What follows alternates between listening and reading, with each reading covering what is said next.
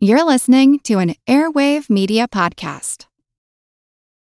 This episode is brought to you by Visit Williamsburg.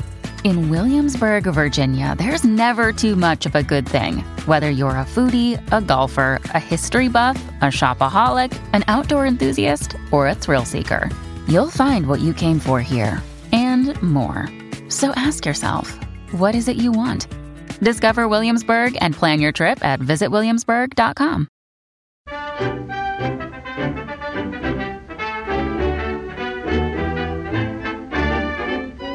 Hello, everyone. Sorry about the brief break. I had a bit of a throat situation last week and didn't particularly want to inflict my scratchiness on you. However, being laid up for a while did give me the chance to indulge in some classic horror action, beginning with The Ghost Train from 1942. In case you haven't been subjected to it, this is a film about a ragtag band of travellers on a train who find themselves having to spend the night at a creepy old station in the wilds of Cornwall in the south of England after missing their connection. The problem is that the station is haunted by a phantom train that hurtles through the station from time to time, and anyone who looks at it will fall down dead. Some nights the signal bell rings, and a train comes screaming and a tearing through the station with its whistle blowing. Probably a goods train. I tell you, there ain't no trains run on these metals from 10 at night till 7 in the morning. Besides, if it be a natural thing, where do it come from? Where do it go? Have you ever seen it? I shouldn't be here if I had. They do say, as to look on the ghost train, do mean death. At first, the passengers write the whole thing off as a fantasy, but as midnight approaches, strange things begin to happen, such as the station master dying of a sudden heart attack and the arrival of a disturbed young woman who seems obsessed with looking at the ghost train, which seems to be drawing ever nearer.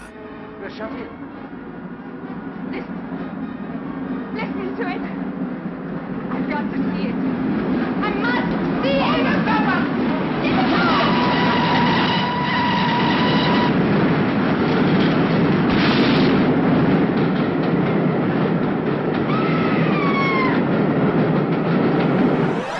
This was based on a stage play of the same name, which was written by Mr. Arnold Ridley, better known these days as Private Godfrey in the BBC comedy series Dad's Army. The play itself is best described, I think, as an old chestnut. Very creaky, very predictable, a broad palette of characters, and the relentless crashing of lightning.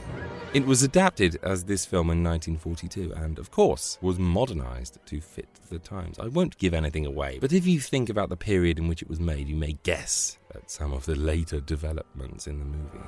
Another element that was added was the addition of the movie's lead character, Tommy Gander, a vaudeville comedian, played here by Arthur Askey. Hey, wait a minute. I've left my basket in the guard's van. hey, my, my basket's in the van. No, it isn't. I threw it out on the platform. Threw it out? You'll be hearing from my solicitor. You'll be hearing from the company. I'll tell my mum of you. Gotcha. And gotcha. Now, I want to like Arthur Askey. In fact, I have liked Arthur Askey in a few films. He's great in The Bandwagon and King Arthur Was a Gentleman. It's just that in this film, he drives me mental. There is not one moment in the movie where he isn't chucking out a bad joke or a pun. He is relentless. He's like that guy at your office who imagines himself to be a stand up comedian. You know the type. Someone knocks at the door and he'll make a joke about big knockers. Someone offers him sugar for his tea and he jokes that he's sweet enough already. Someone stumbles and he asks them if they've had a nice trip. On and on. Relentlessly. From beginning to end. It's okay for three or four minutes, but after that you're beginning to claw at your own cheeks. Shut up, just shut up, shut up, shut up, just shut up, shut up, Most intelligent basket, that, you know, it seems to know me. Whenever I go near it, it creaks. shut up, just shut up, shut up. You can't stand here and get soaked, eh? He could stand anywhere and get soaked. just shut up, shut up. No, why should I catch old pneumonia? I've had pneumonia, you know. Shut up, just shut up, shut up. Then he'll have to get us a bus or something. That's right, give me a number six. I've got some friends who live in Hackney. All fares ready, no standing on top. Oh, shut up. Shut up, just shut up, shut up. First a girl and then a boy. I'll be glad. Just shut up, shut up. Just stop. Shut up, just shut up, shut up. Call me at 8 o'clock with a nice cup of tea. Shut up there, Auntie. Good night, all. Shut up, just shut up, shut up. And I know that it isn't just that I'm a crotchety old miser, because I glanced over at one point to see my children aged nine and six, wearing what I can only describe as a haunted expression. Fitting, given the film, I suppose. The moments where he isn't interrupting the plot to crack another joke or say, I thank you, are actually quite fun, especially when the ghost train finally makes an appearance. In fact, the whole film would have been a classic if they'd stuck to the play. As it is, there's 10 minutes of a decent film and 75 minutes of watching Arthur being a pain in the Askey. Surely there must be a hostelry somewhere. He means a boozer. Hey, what's the most niche medical product you can think of? How about this one? Specifically designed for all you millions of cotton pickers out there. It's a cinch you can't pick your best with sewer chapped hands. Don't put up with that condition. Get Cotton Picker's Friend. On sale at all good drug and general merchandise stores for only 30 and 50 cents per bottle. Remember the name Cotton Picker's Friend. My mother thanks you. My father thanks you. My sister thanks you. And I assure you, I thank you. First thank you this week goes to Mr. Gary Bond, who made a kind donation. I thank you, sir. And please receive the customary Canterburyfication. Canterbury. The deuxième thank you I have is to the good people of the Joplin Globe newspaper, who wrote a scintillating review of the secret history of Hollywood. Thank you so much. Take this and party. Canterbury. Number three goes to Rowan Tucker Meyer, who kindly sent an email and then recommended two movies for me to seek out House of Mystery and The Monster Walks. Rowan, I tried. I really, really tried. I will try again, I promise. But good heavens, man, those films are hard work. On the other end of the spectrum, a film that I and my teenage daughter stayed up to watch last night. 1946 is House of Horrors. This little tale concerns a sculptor named Marcel Delange, who's been trashed by a snooty New York art critic, F. Holmes Harmon. With his reputation in tatters, Delange is about to commit suicide when he happens upon the half drowned body of the Creeper, a notorious serial killer. Good morning. I brought you some breakfast. Why? Because you must eat and get your strength back. You had a close call last night. Why are you good to me? Oh, I'm doing only what anybody would do for a man who was injured and almost drowned. You know who I am? I don't care who you are. I only know that I need you. Desperate to make his new friend happy, the Creeper begins to murder the many critics of Delange's work. But a street smart journalist and her artist boyfriend soon begin to piece together what's happening. I thought perhaps you might have guessed the identity of my model. Sorry. All I know about him is, is what you told me about fishing him out of the river. I'm greatly relieved. So am I. I really can't stay any longer myself. I'm sorry, but I must ask you to stay. I wouldn't think of having you leave without meeting my model in person. He'll be here presently. You'll find him very interesting. Wow. So, a hokey little horror from the dying days of Universal's horror cycle and starring a fearsomely striking, but not altogether gifted, actor in the lead role should be, on paper, a catastrophic failure. Therefore, what an utter delight that it turns out to be a very enjoyable slice of witty darkness. In case any of you aren't familiar with the character of the Creeper, he was originally created as an adversary for Sherlock Holmes and appeared in what I consider to be the finest of Basil Rathbone's adventures, The Pearl of Death. He was dispatched at the end of that film, but he made such an impression on not only audiences but on Universal's executives that he was quickly resurrected and given his own series of low budget shockers. He is a monstrous, lumbering, almost mute killer who murders without pity by breaking the backs of his victims. And he was played by Rondo Hatton, who was afflicted by a disease known as acromegaly, which causes extremely painful deformities in its sufferers. In Hatton's case, it twisted his body into painfully awkward shapes and caused his face to distend grotesquely. As a result, he made a striking impact on horror cinema, and his screen presence burned brightly. Unfortunately, he was to die from complications of his acromegaly in 1946, the year of this film's release. Anyway, you can hear more about Rondo Hatton by listening to the Secret History of Hollywood episode The Game is Afoot, if you so wish. House of Horrors continues the tale of the creeper and an odd sort of alliance he strikes up with this maniacal little artist, played by the marvelous Martin Kosleck. Why am I not big and strong so that I could throttle this man almost? I can see him now. A drink at his elbow, chuckling over his cleverly turned phrases. He has money and food and drink, while we must starve. It is unfair, I tell you. Where does he live? It really shouldn't be as enjoyable as it is, but alongside the murdering, you have a rather smart take on the artistic elite, especially art critics, two of whom are put to death for having themselves murdered the career of New York's artists. You also have a very fun subplot involving a wisecracking detective and an artist who specializes in cheesecake. Plus, it's impossible to dislike a film that contains the immortal line I've often wondered why a man would want to snap a woman's spine. Haven't we all? Camp nonsense, but very watchable camp nonsense. I'm a Christmas unicorn in a uniform made of gold. And talking of camp nonsense, Christmas is almost upon us, and with it, a Christmas special from yours truly. And I'd love for you guys to be involved. So if you'd like to appear alongside your favorite Golden Age stars on this show, just send a recorded greeting to adam at attaboyclarence.com. And a magical wreath and a bow tie on my chin.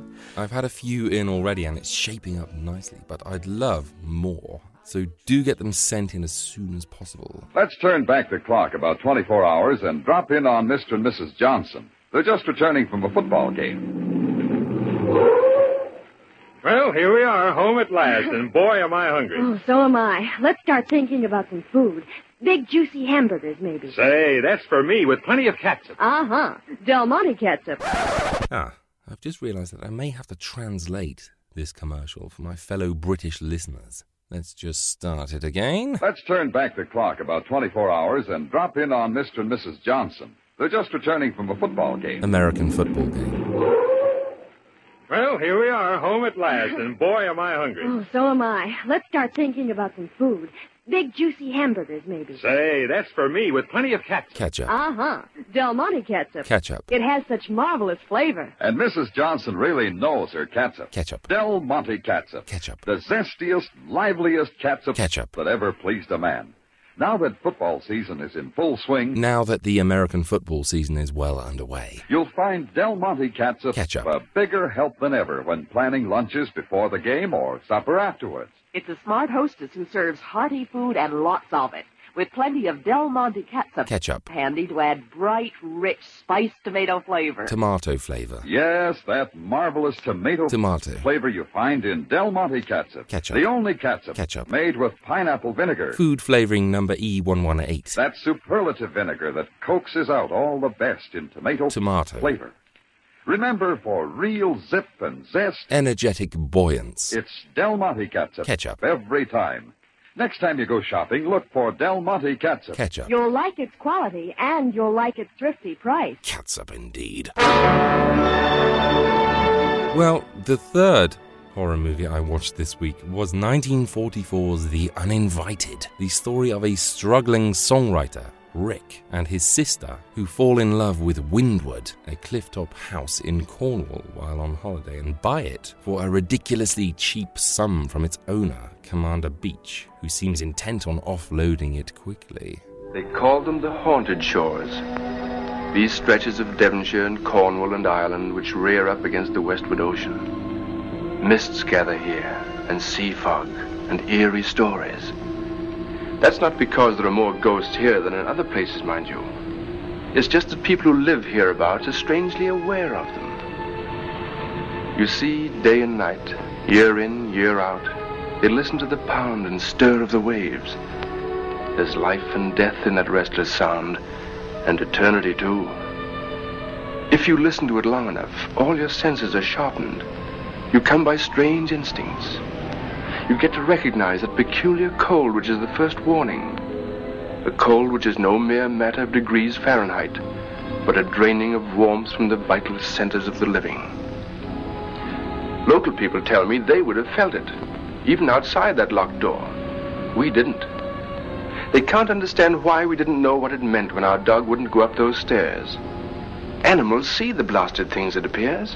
The problems begin soon after moving into Windward. Eerie noises, inexplicable chills, and ghostly apparitions seem to hang over the house, all connected to a mysterious girl, Stella, whose family used to live in the house. The ghostly visitations soon begin to increase in violence as something from the spirit world reaches out to destroy Stella. But Rick, who has fallen in love with her, is determined to find out the secret of Windward before it's too late. It may not be quite so cold, really. Oh, stop it, Pam. It's clammy and rotten. Whatever it is, it's in here with us. Let's get out.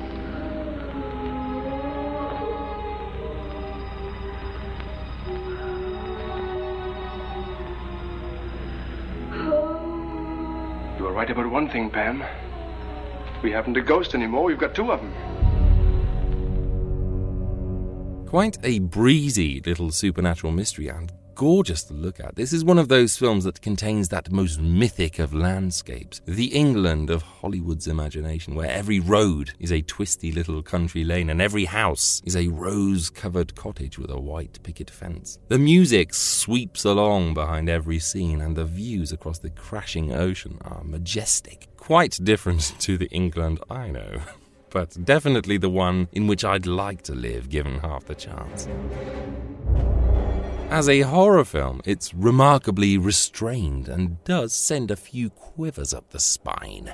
The scares are very much in the vein of Robert Wise's 1963 horror The Haunting. A mournful wailing echoes around the house, and the apparitions are only glimpsed. The scares come in the form of the unexpected. You imagine that you're about to see something as the camera closes in on a doorway, only for the door to suddenly slam shut, or an entity suddenly seizes control of our heroine and she dashes towards the cliffs to throw herself off.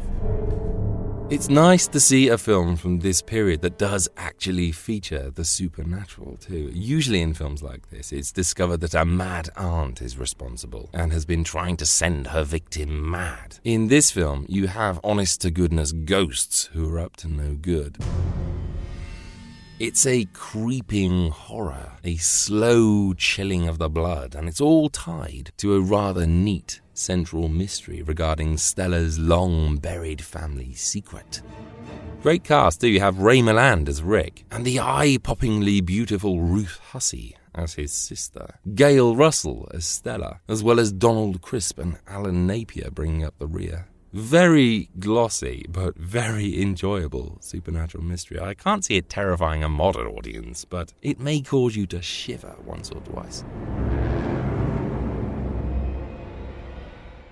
As for radio entertainment today, we're going on over to one of my favourite shows, the Screen Directors Playhouse, for their very fine adaptation of The Uninvited, starring Mr. Ray Milland in his original role. So pull those loved ones tight and make sure all the lights are burning. Because it's spooky, spooky time. From Hollywood, the Screen Directors Playhouse.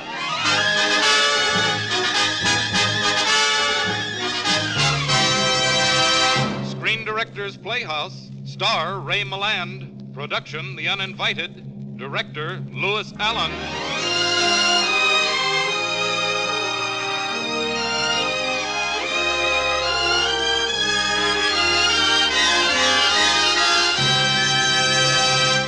The Hollywood Screen Directors present a tale for troubled midnights. The motion picture drama The Uninvited, starring Ray Milland in his original role of Rick Fitzgerald.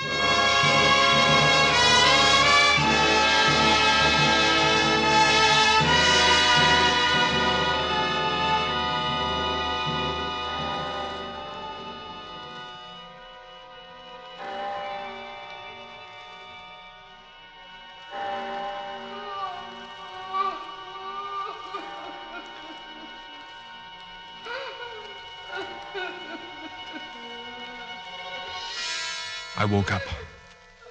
Five in the morning. My skin creeping, my scalp crawling.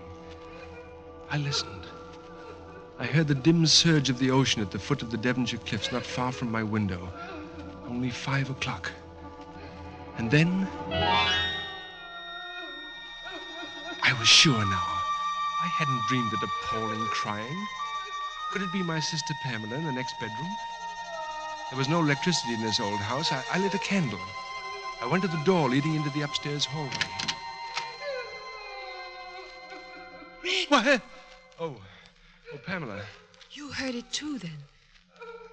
What in heaven's name is it? I don't know. It comes from downstairs. It comes from everywhere and nowhere.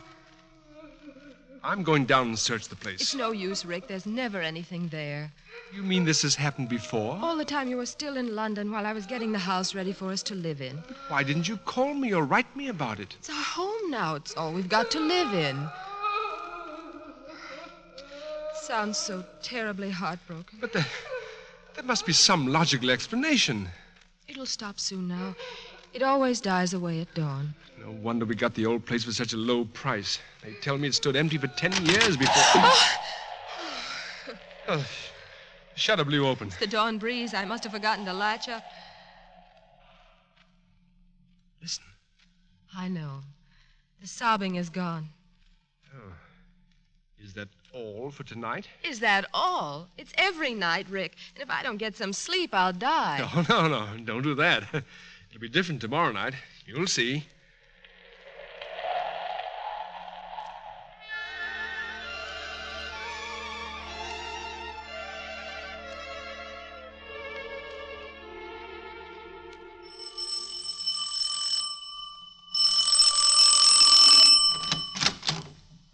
Hello. Aren't you the gentleman who bought this house for my grandfather? Why, yes, good evening. Good evening. I'm Stella Meredith. It was my mother's house. Well, come in, Stella Meredith. Thank you. I haven't been in this house since I was three, and I've wanted to come so many times. Then why didn't you? Oh, my my grandfather forbids it. He has some silly idea that I'm in danger. Nonsense. You shall see the house, Stella Meredith, and I shall be your guide.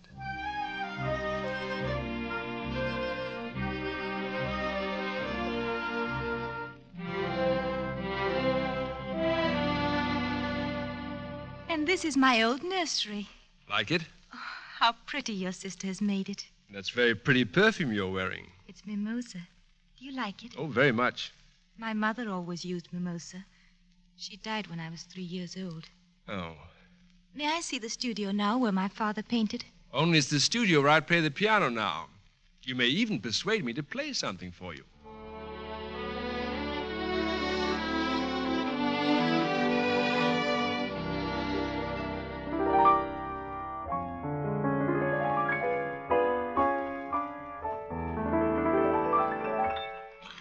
Don't stop playing, please. Very flattering, thank you.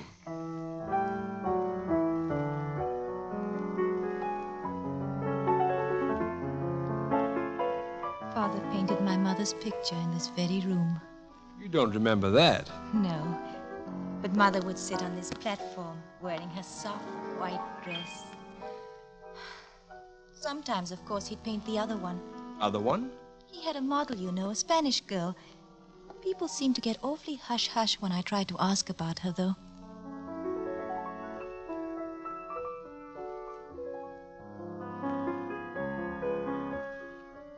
You played beautifully. It's a serenade to Stella by starlight. You mean this Stella? Me? And this candlelight. Oh, it's the most exciting thing that has ever happened to me. Is it? Y- yes, What's the matter? all at once, a, a cold wind. Yes. Suddenly it is cold in this room. And your music's gone so terribly sad. Why? I don't know. It just came out that way.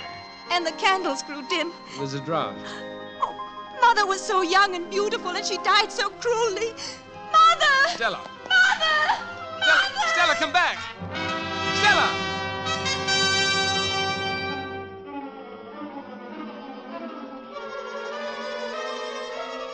Gathered my scattered senses and jumped up and ran after her. I passed Pamela standing amazed at the foot of the stairs. Rick, what's the matter? What's happened? There's something evil in that blasted room.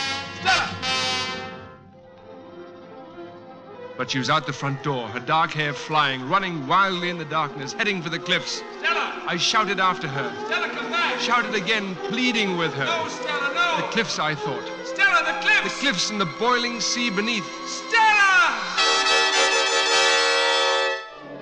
Whatever sinister force had driven her out of the house was now driving her to destruction on those killing rocks. The brink was only yards away, a few steps. I reached for her, and my fingers caught in her belt, and I pulled her back. Back from the very edge of that awful precipice. Stella. What's the matter? Matter? You were going over the edge. Was I? Why did you do it, Stella? What drove you toward death? Death? Why, nothing. I. I didn't feel I was in any danger. Look below you. Oh, the sea. Yes, This is where my mother fell. your mother fell here? By this dead tree. She. She Are you all right? Help me. Stella.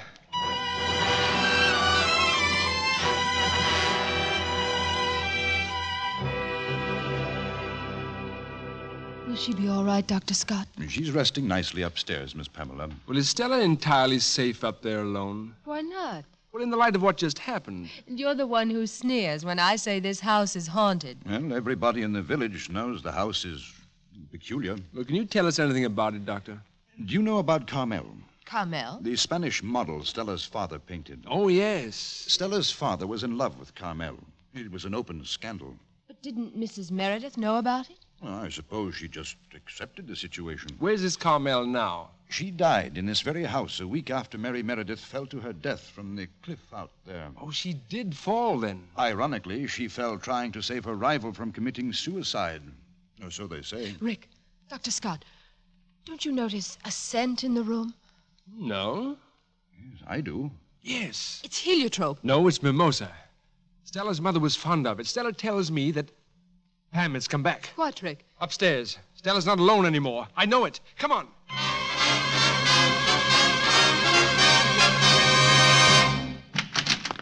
Stella. Stella, are you all right? She's gone. I'm here, Stella, darling. at the window. Now, don't be frightened. I'm not frightened. Don't you know who it is in your house? It's my mother. Your mother? Did you see her? No. But when I woke up, I. I felt her in the room. Her scent, the mimosa, it was all around. I could feel her warm presence everywhere. And I felt something else. Something I've never known in my whole life. The knowledge that someone loved me very dearly. You'd better take her home, Rick. No. No, Mother is here. She wants me with her. Your mother is dead, Stella. I know. But your grandfather will miss you. He'll be furious if he finds you here. I know, but I love it here. I'll always come back. Another time, Stella. Another time.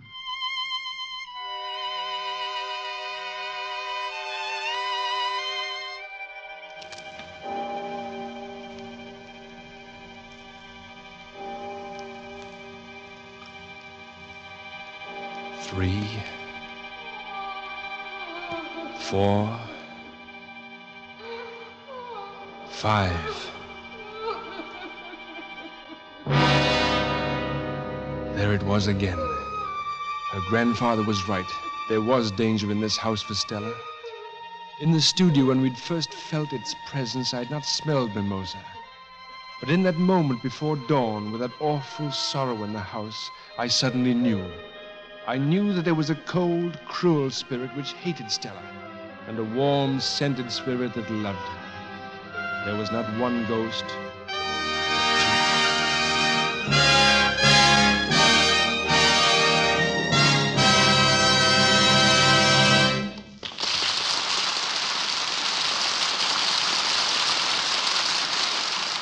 You are listening to the Screen Directors Playhouse presentation of The Uninvited, starring Ray Milland in his original role of Rick Fitzgerald.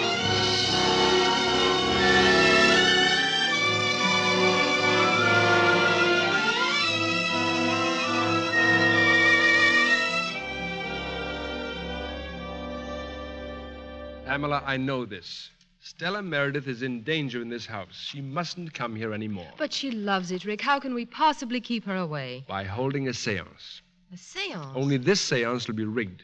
We've got to fix it so that the ghost of Mary Meredith appears to say, in effect, Stella, I'm your mother. Forget Windward House, and I shall find peace and happiness. P.S. There is a tall, excruciatingly handsome man named Rick Fitzgerald who wants to marry it's you. wrong, and Rick. I won't agree to deceiving Stella. We've got to break Stella of this attachment to the dead. We'll rig the seance.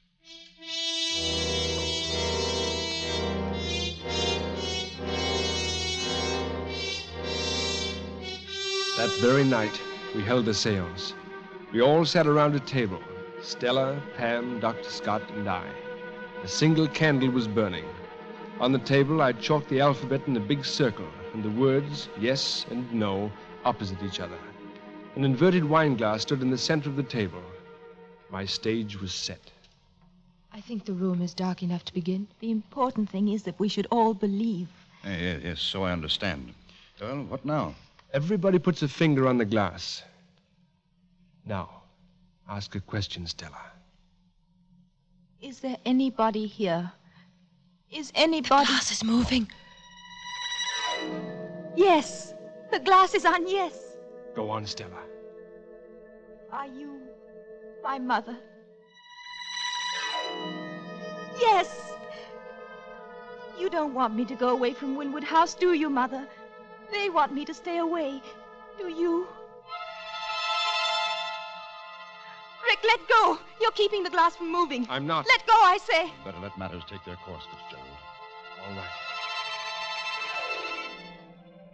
No. You see? She said no. She doesn't want me to stay away. Look, look, the glass is moving. I. G. U. A. God. I God. Guard me from what, Father? What? C. A. R. M. Carmel. That's enough. Who smashed the glass against the wall? You, Pamela? No one, Rick. No one was touching it. Stella. Stella. Stella's in a trance. Stella. Don't touch her. It may be dangerous. May I ask a question? No. It might help to try to reach her mind. Yes, try it. Whoever you are, are you Mary Meredith, Stella's mother?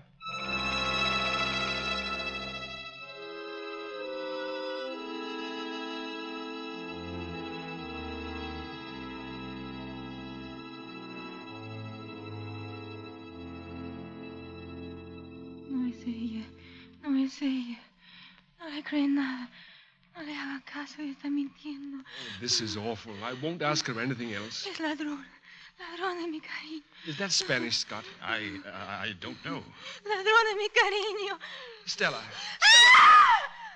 She's fainted. I'm afraid this has all been a dreadful mistake. Oh, it was wrong.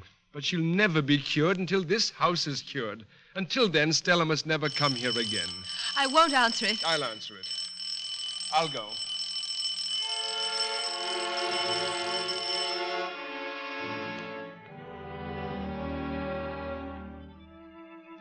It was Stella's grandfather, in a cold, bitter fury over her presence there and her condition. An outrage, you hear? An outrage. I'm very sorry, sir. It won't happen again. I warrant you it won't. My granddaughter will never enter this house again if I have to lock her up somewhere. Come, Stella. Stella was gone, but my work had just begun. I had to avert a tragedy. I had to solve the mystery of Windward House, but but where to start? I went to see Dr. Scott. Any luck, Fitzgerald? You find anyone with a clue to what really happened here 17 years ago? No. Everyone who was here with the Merediths then seems to be dead. The trained nurse isn't. Trained nurse? I've been looking through the old case book of my predecessor, Dr. Rudd. No? At the time of the tragedy, the Merediths employed a nurse for their child, a certain Miss Holloway. Holloway? Very, very much attached to Mary Meredith. Well, is she alive? How can we find her? She runs a place on Bodmin Moor called the Mary Meredith Retreat in honor of her long dead mistress. Hospital? No, no, a mental institution. Mhm. Strange woman, strange place. Bodmin Moor. I think I'd better have a serious talk with Miss Holloway.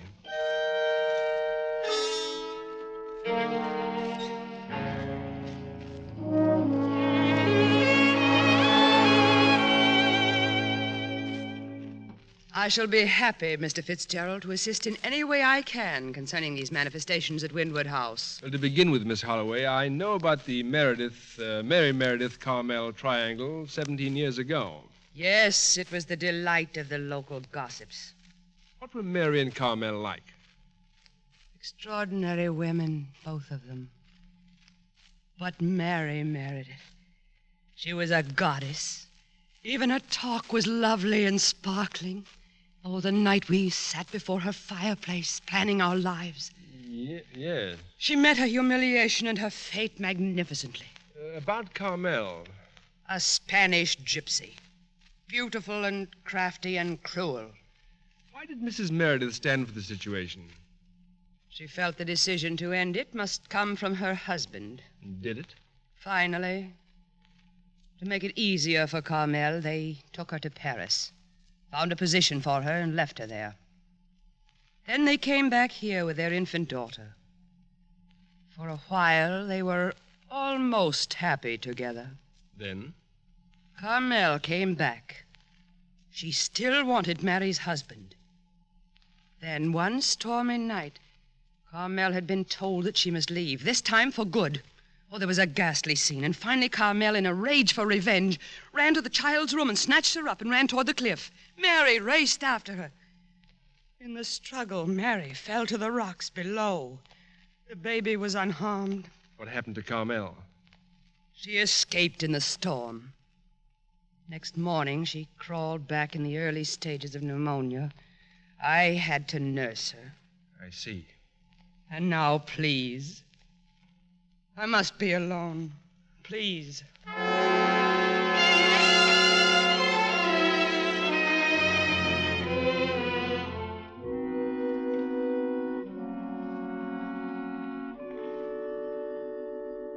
You tell me about Miss Holloway is very interesting, Fitzgerald. A fanatical, a dedicated woman, Doctor. Uh, Dr. Rudd, before me, disliked her intensely. Professionally? Personally? How? Listen to this entry from Dr. Rudd's casebook for December 10th, 1932. Called to Windward House, Meredith's model, Carmel Quesada, double pneumonia. That tallies with what Miss Holloway told me. December 12th, Carmel Quesada much worse. No attempt to warm her room. Found traces of snow in her bedroom. Snow? Spoke severely to Nurse Holloway. Absolutely criminal negligence. Well, isn't that a pretty serious charge, Doctor? When a man of Dr. Rudd's generation used it, it was very apt to mean murder. Miss Holloway murdered Carmel? Mm, She was very fond of Mary Meredith. Perhaps that's why Stella's grandfather sent her to Miss Holloway's for safekeeping this afternoon. You mean. You mean Stella's there now? In that genteel madhouse? Well, I venture she's safe with her mother's dearest friend. Who was also guilty of criminal negligence? Oh, no. Dr. Scott, I must hurry. Be good enough to call my sister Pamela at Windward House. Say I'll pick her up in 15 minutes and call Miss Holloway, will you? Tell her to expect us. I'm on my way.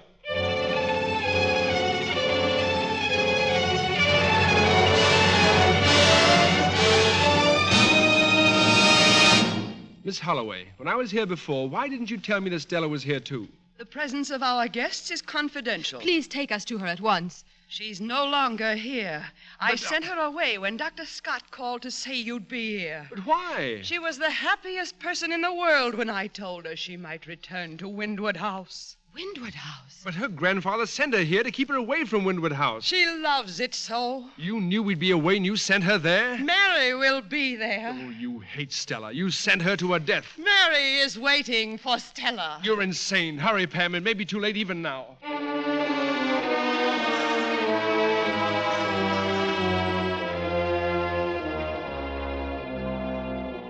Drove headlong through the rain, racing the train to Windward House. We arrived in the early hours of the morning. The house was dark. We were on time. Stella hadn't arrived yet. And then, from the inside of the house,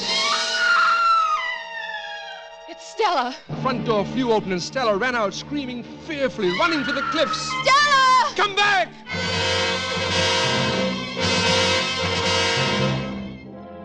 Something she'd seen or heard or felt in that horribly sick house of ours was sending her screaming in the darkness toward the windy cliffs. I ran after her, but she was very young and lithe and driven by fear and drawn by demons, and I overtook her slowly, oh, so very slowly, as in a terrible nightmare. And at the very brink of the cliffs, I dove for her and flung her to the ground, the very brink of death, the very edge of darkness.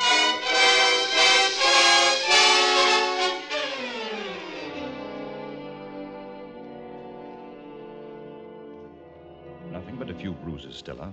You'll be fine. Dr. Scott, Rick, why would my own mother want to drive me to my death? Darling, whatever drove you from this house couldn't have been your mother. But it was. I, I saw her. It was a kind of a mist that glowed softly in the dark, coming toward me, just as my father painted her. And why did you run away? I don't know. Something terrified me, drew me to the cliff. Um, uh, could the company endure one more excerpt from the case book of Dr. Rudd? It's rather worthwhile. You've the air of a man with knowledge, Scott. this entry is dated a little more than three years before the final tragedy on the cliff. Meredith consultation, my office. Mrs. Meredith afraid she is going to have a child. Assured her she was not. A strange, cold, loveless woman refusing motherhood. But- Meredith, poor man, wanting a child so desperately. But there's Stella. Now, now, listen. An extraordinary household. Carmel, the Spanish girl, worships Meredith. A lovely, pitiful creature, all love and womanhood. Pitiful? What does it all mean? I, I don't understand. Stella, where were you born? In Paris? Where they took Carmel. They came back with their baby, or, or at any rate, someone's baby. Rick, The Meredith stayed in Paris for a baby to be born, yes. But I think to Carmel, not Mary. They took the baby as their own to avoid a scandal. That's why Carmel came back, to be near her baby, near Stella. then it was Mary Meredith who hated Stella, her rival's child. Mary Meredith, who tried to throw the baby from the cliff and fell to her death. And that's what Carmel waited here to tell me all these years. That she was my mother, not Mary Meredith. I'm Carmel's daughter. Rick, the mimosa. She's here. Oh, Mother, Mother, never weep again, because now I know. Never cry again in this house where, where Father loved you. Carmel, Mother.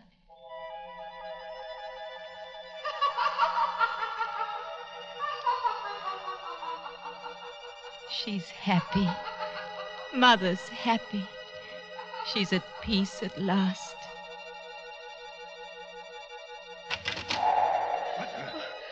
Rick, Rick, look. That's the mist I saw. Mary Meredith. Dr. Scott, Pamela, get Stella out of here.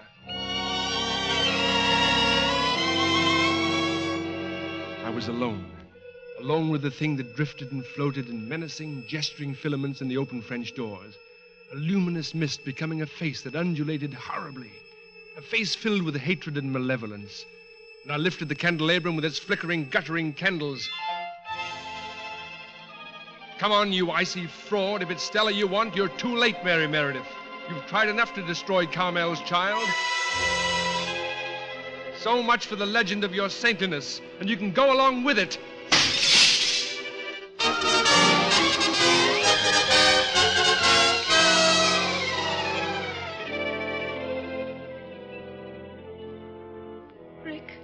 Here, darling.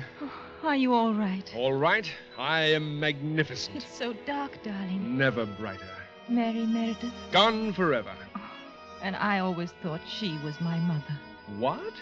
Good saints preserve me from ghosties and ghoulies and long-legged beasties and a future mother-in-law like that.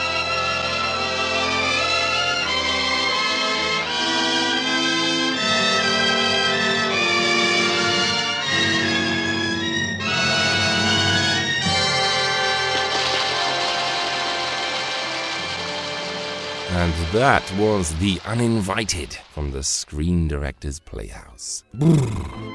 Well, everyone, I would just like to say thank you for keeping me company this year. I'm sorry that the shows have been rather sporadic. I do hope to do better next year. I won't be back with you now until Christmas. So remember to keep those Christmas greetings coming in, and I'll see you in December. Until then, hit those Black Friday deals. Remember to turn up that thermostat. Eat, drink, and be merry.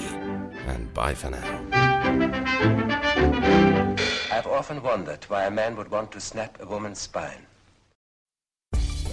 Spend less time staying in the know about all things gaming and more time actually watching and playing what you want with the IGN Daily Update podcast. All you need is a few minutes to hear the latest from IGN on the world of video games, movies, and television with news, previews, and reviews. So listen and subscribe to the IGN Daily Update wherever you get your podcasts. That's the IGN Daily Update wherever you get your podcasts.